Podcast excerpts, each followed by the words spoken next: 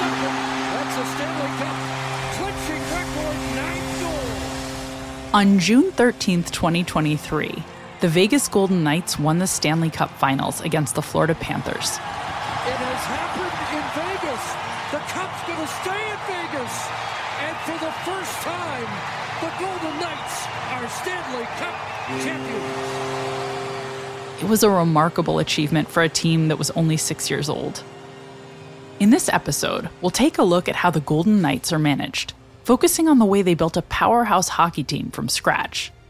Along the way, you'll learn about a way of structuring decisions that can affect the kinds of choices you make at the grocery store, in the boardroom, and on the ice.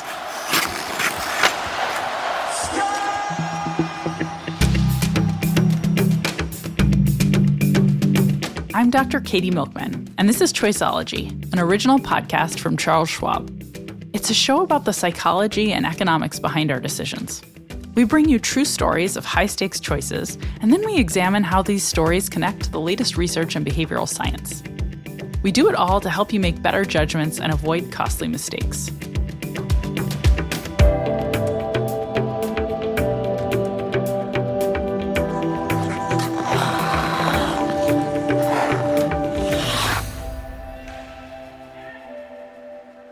The NHL was looking to expand.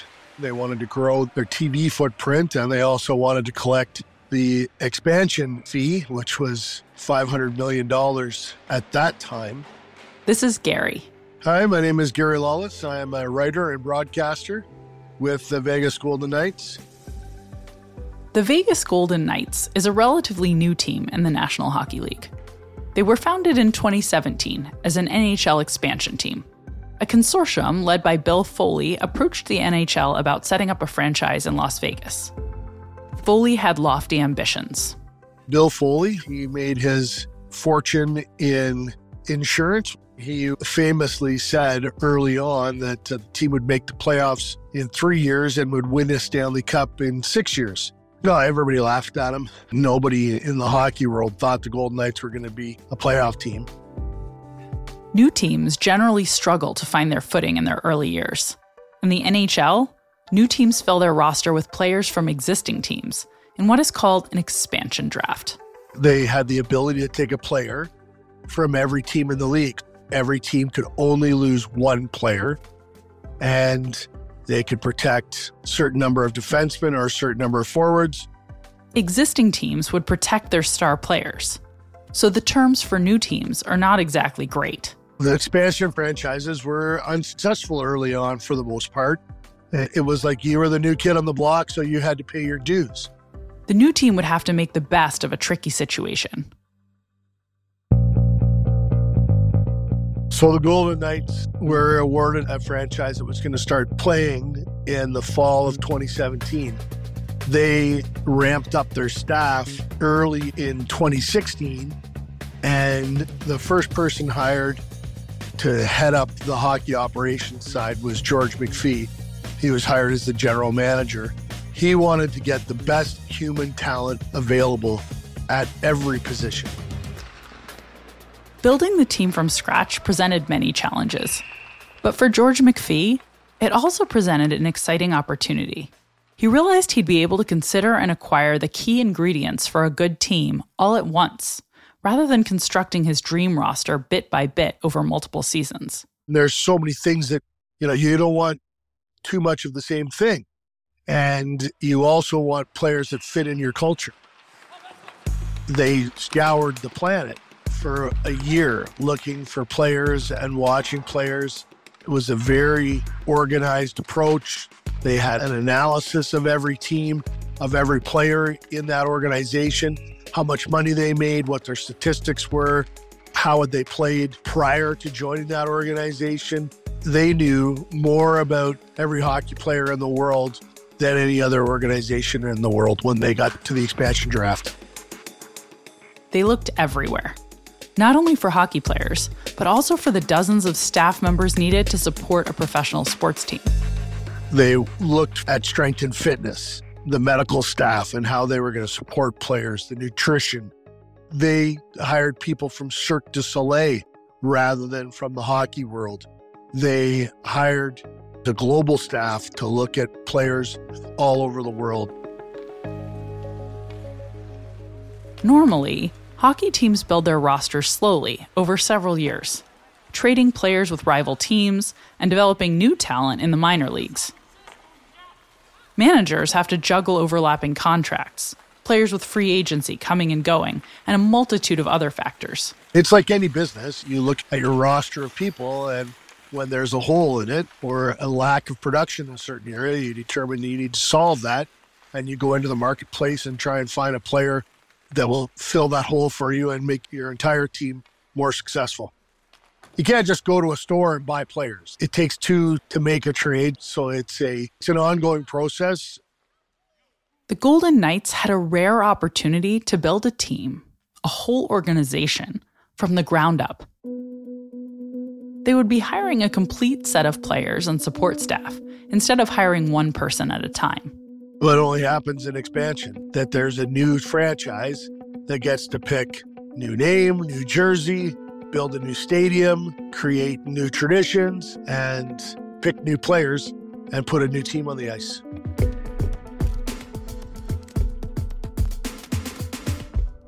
After more than a year of research, analysis, and careful deliberation, the Golden Knights management was ready. They knew which players they wanted on their team.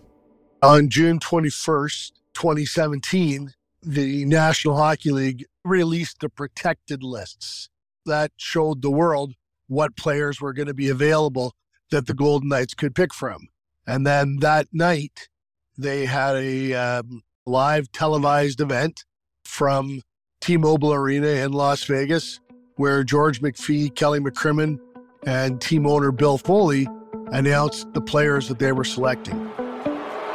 They came to the stage and they said, from, from the Los, Los Angeles, Angeles Kings, Kings, the, the Golden Knights select Brayden McNabb, McNabb defenseman. And he's here. The Golden Knights select from the Pittsburgh Penguins. The Vegas Golden Knights select goalie Marc-Andre Fleury. And on and on until they had selected one player from every team. 30 players now belong to the Vegas Golden Knights. So everybody, the whole world knew all at once who was going to be on the Vegas roster.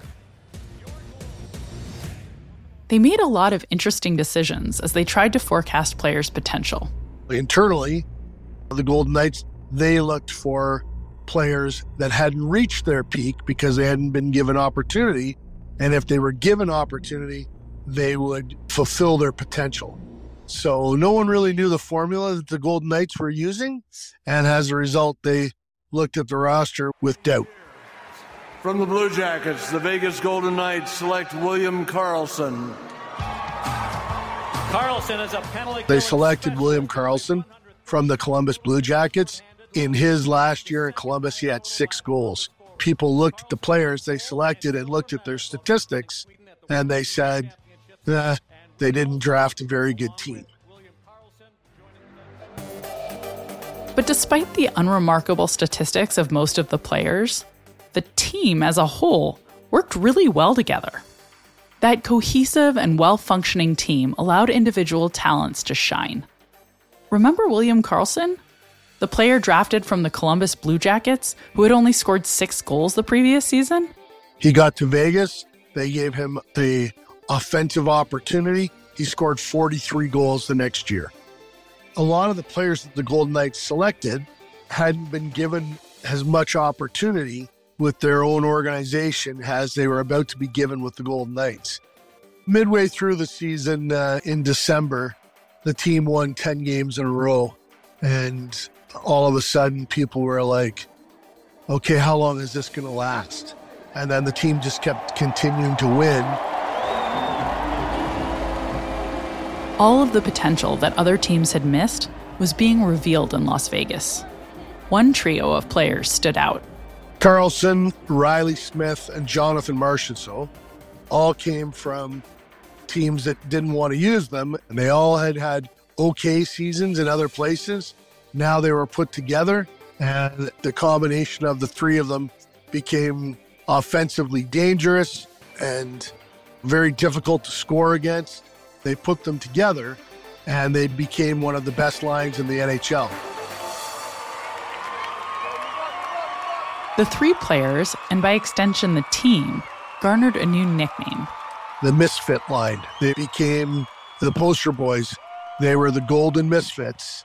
The team said about themselves we're a bunch of misfits. They were banded together by the fact that nobody else wanted them. And they used that to fuel the emotion that is required to play in the NHL at a high level.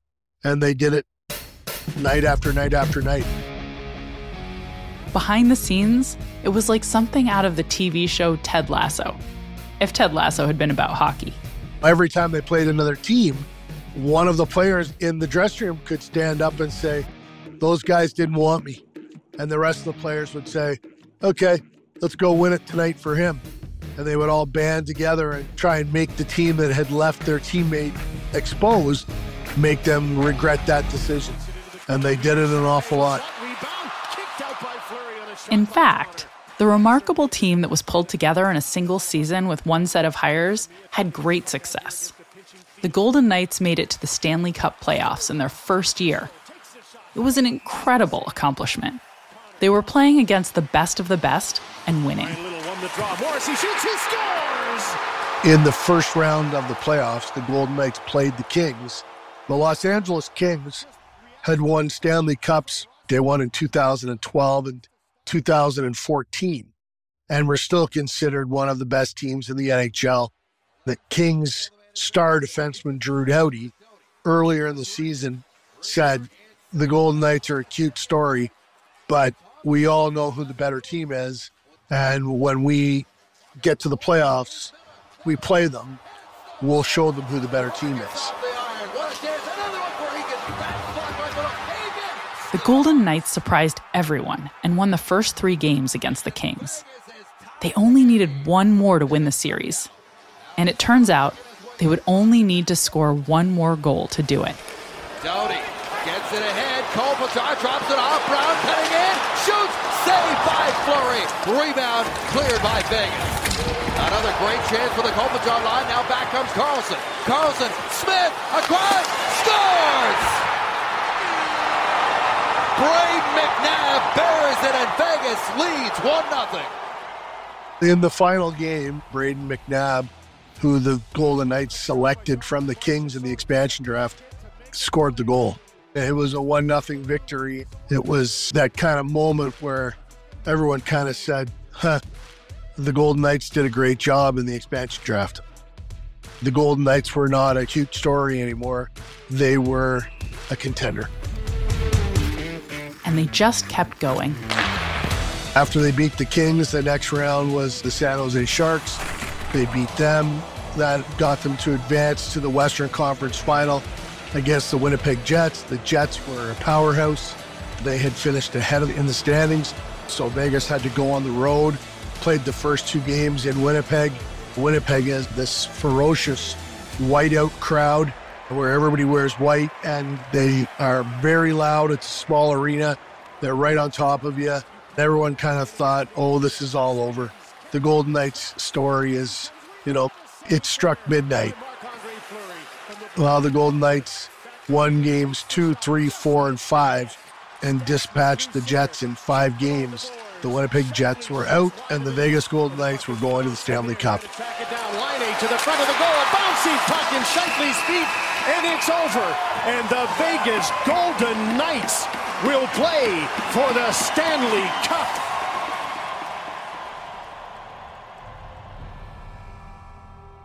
This is where the Golden Knights would finally lose, just one step away from winning the championship. They lost to the Capitals, who were a powerhouse led by Alexander Ovechkin. Still, this upstart team, barely a year old, had made it all the way to the Stanley Cup finals. Normally, a hockey season is considered a failure if you don't win the championship. This was one of those years where the team that finished second might just be remembered more than the team that actually won. You'll recall that owner Bill Foley had predicted that the Golden Knights would make the playoffs within three years.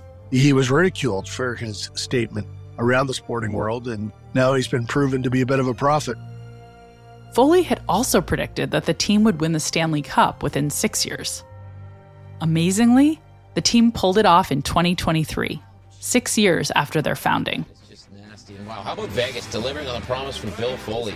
They get a cup within six years. Ladies and gentlemen, the Stanley Cup! It's not opinion, it is fact that they are the second most successful franchise in the NHL in terms of wins and losses since they joined the league. And they have now won a championship. They've done it all.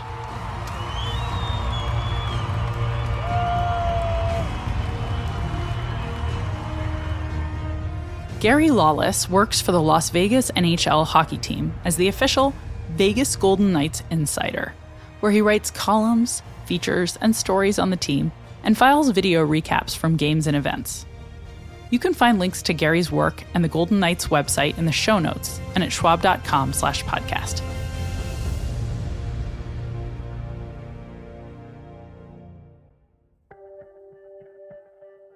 The Golden Knights' remarkable rise was undoubtedly due to a number of factors clever scouting, good management, and excellent support staff, and luck. But their story also suggests that here, at least, there were benefits from hiring a whole team of players at once, rather than hiring players one at a time or in smaller sets over many seasons, the way most established teams operate. What we know from decades of research on decision making is that when we make choices in sets rather than singletons, it can change our perspective. The Vegas Golden Knights management likely brought a different outlook to hiring decisions at the start of the franchise because they were bringing in a whole team rather than filling a single gap in their lineup. They were focused on how their choices would complement each other and eager for a diversity of skills and talent to build a robust team. Rather than blowing their budget on a couple of all star players, they chose lesser known players with untapped potential and varied skills. You may remember that on previous episodes of Choiceology, we've talked about people's tendency to engage in what behavioral economists call mental accounting. This term describes our tendency to treat resources like money and time as if they are labeled and belong in separate mental accounts or buckets.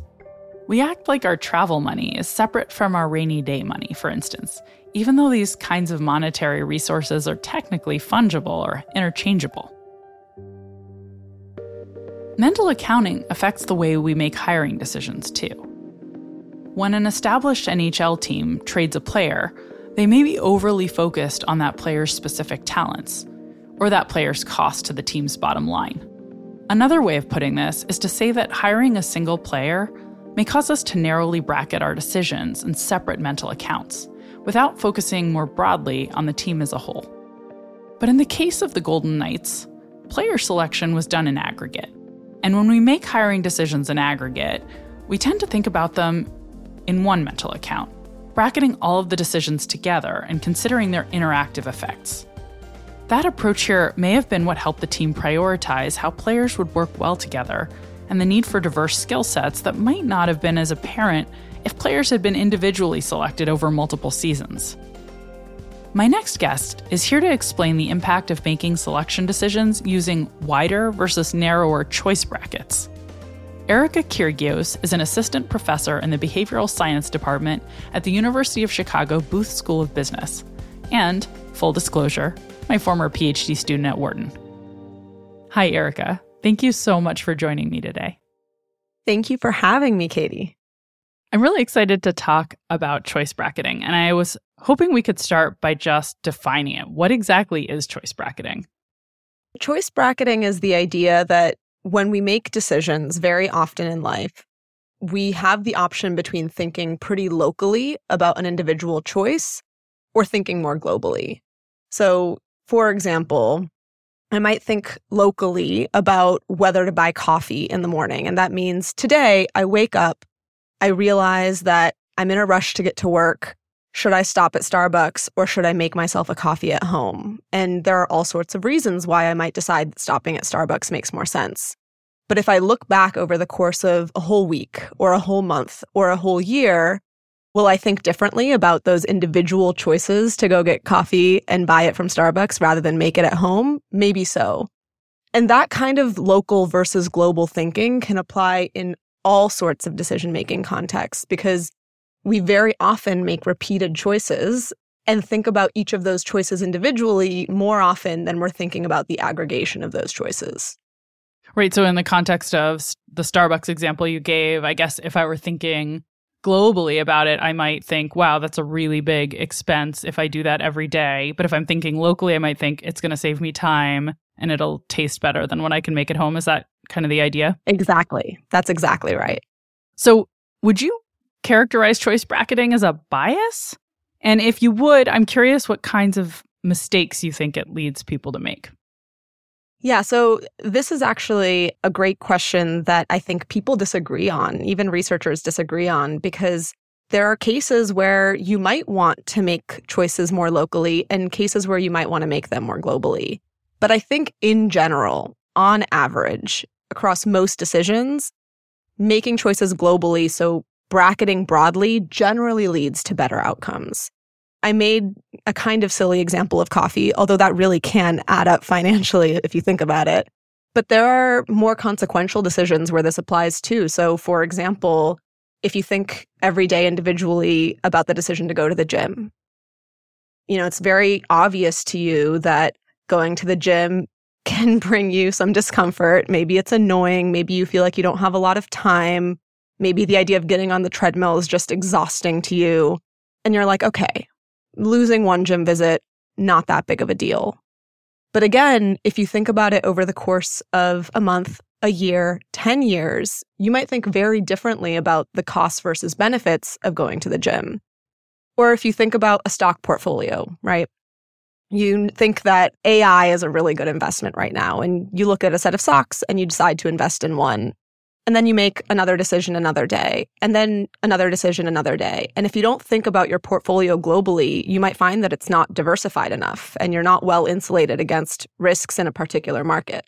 So, in general, I would say that on average, yes, it is a bias. It is a mistake not to take a global bird's eye view when you're making choices.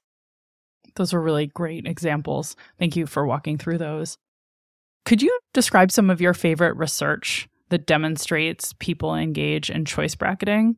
Oh, yeah. Uh, so, one study that's kind of canonical in, in this space and that everybody thinks of when they think about choice bracketing is the decision between snacks. So, some researchers uh, went to their classes and told their students, We'll bring you a free snack every week for the next three weeks, which is an amazing treat. And they either had their students decide on week one what snack they wanted for the next three weeks, or they decided every week what snack they wanted that week, right? So either you're thinking globally, you're deciding what snacks you want in a three week period, or you're thinking locally, what snack do I want this week? And then the next week, what snack do I want this week? And so on and so forth. And just just to clarify, in both cases, right? Like if it's three weeks, say, you know, the first week of March, the second week of March, and the third week of March, I can make three different choices. It's just that they're varying the timing of when the choice is happening, either all made at the beginning of March or made weekly. Is that, am I thinking about that right? Yeah, that's exactly right. So, for example, I might give you a list. I say, you know, I, as your professor, am doing this wonderfully kind thing for you.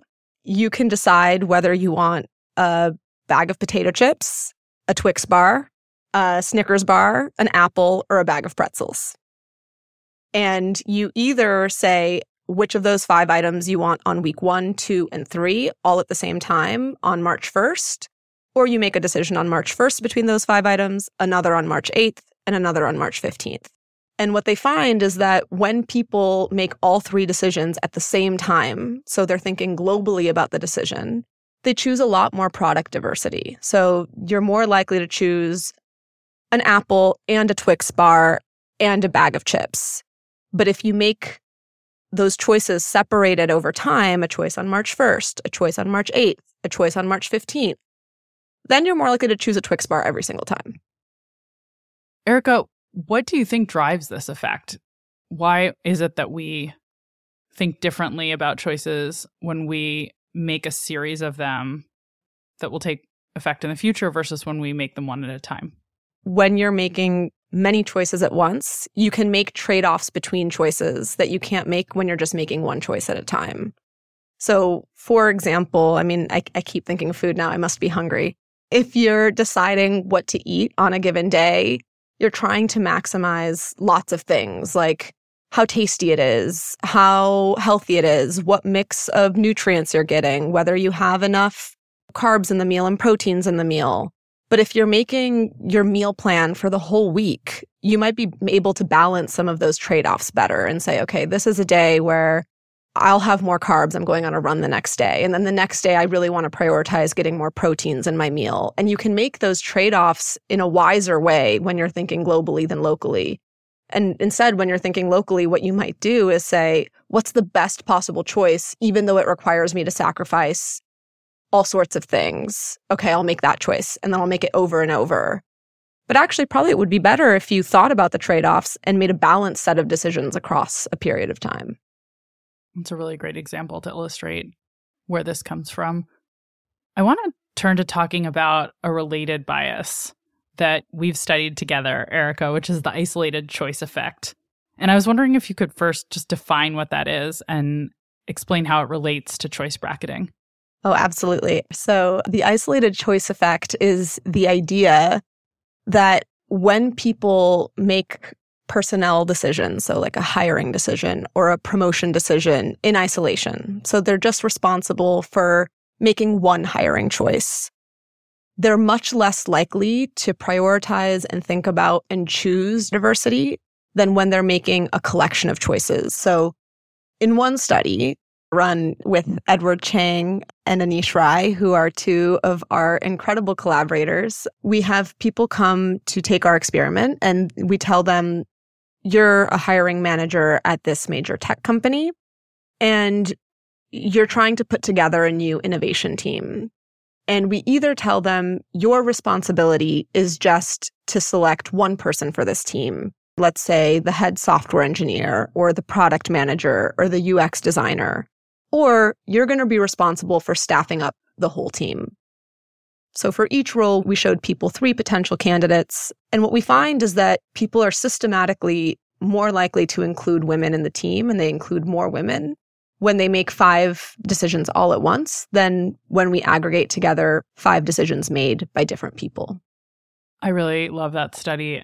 And I think it's such a fascinating demonstration of this phenomenon. I want to pivot away a little bit from the specific work and ask you how you think our listeners should, reflecting on what you've described, maybe make different choices in their own lives? What what would you recommend people do differently now that they know about the power of choice bracketing? Yeah, so I think when you're thinking about your own life and your own individual decisions, I think there's a lot of value in thinking about when global properties of your decisions might matter. So, is this a decision that could become a habit? And in that case, I should think globally about what kinds of habits I do and don't want to build. Or is this a decision that contributes meaningfully to a bigger team or a bigger endeavor, a bigger effort? In that case, I want to think about it within the context of that bigger global effort or team, right? I think about this when I'm hiring people or when I'm choosing, for example, PhD students. I think about not just that individual, but what's the team? What's the cohort going to look like? How can I build a team or a cohort that's going to be best able to support each other? One thing that I try to stress and that I think would be valuable for listeners to stress too is when my team and I are all going off and making individual choices that will end up affecting each other, it is worth having at least a meeting or a person responsible for looking at what the totality of those decisions look like.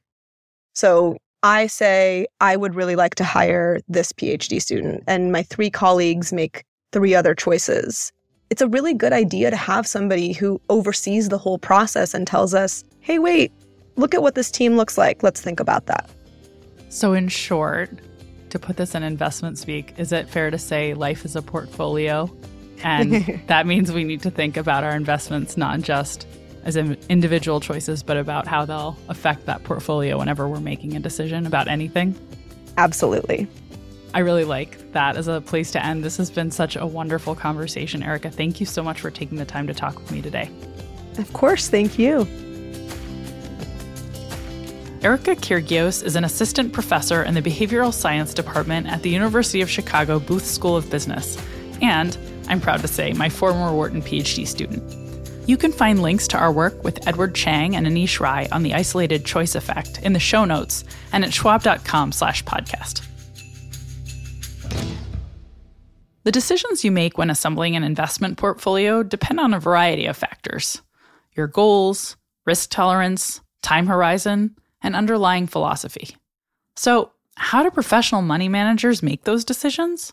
On a recent episode of the Financial Decoder podcast titled How Can You Think Like a Fund Manager, host Mark Riepe talks to two fund managers, one who manages active funds, the other passive. To find out how their approaches vary, check it out at schwab.com slash financial decoder or wherever you get your podcasts.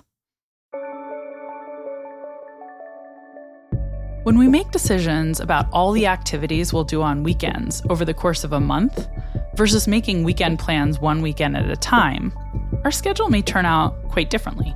Likewise, when we populate our playlist in advance, rather than picking one artist to listen to at a time, it can really affect what we hear. Grouping decisions leads us to think about the diversity of the set of weekend activities, music, or even hires we're picking, and how they'll fit together. Making choices one at a time, in isolation, leads us to focus on whether a given activity, meal, or hire is the one we're most narrowly excited about. Choosing one at a time, you might always visit the same park, listen to the same musician, or hire the same type of employee. But if you group your decisions, you may visit a wider range of venues, enjoy a more varied set of musicians, and hire more diverse people. Understanding choice bracketing is simply understanding that sometimes we can't see the forest for the trees, but you can choose to focus on sets of decisions to force yourself to see the forest. When you hire a whole group of employees or players at once, you'll focus more on their diversity and complementarities. And the same will be true for meal decisions, weekend activities, musical choices, and stock selections. Broader bracketing tends to be better so look for opportunities to expand your perspective and think about the portfolio you're creating whenever possible.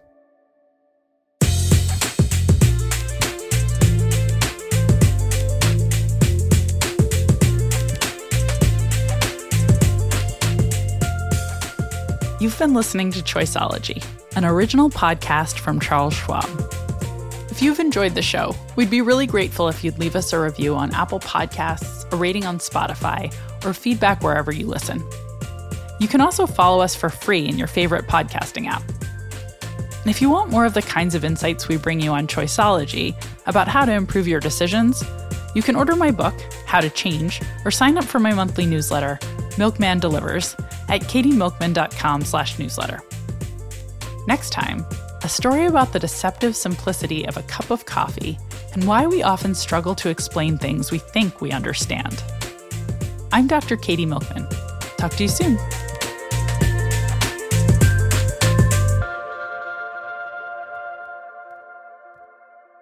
For important disclosures, see the show notes or visit schwab.com slash podcast.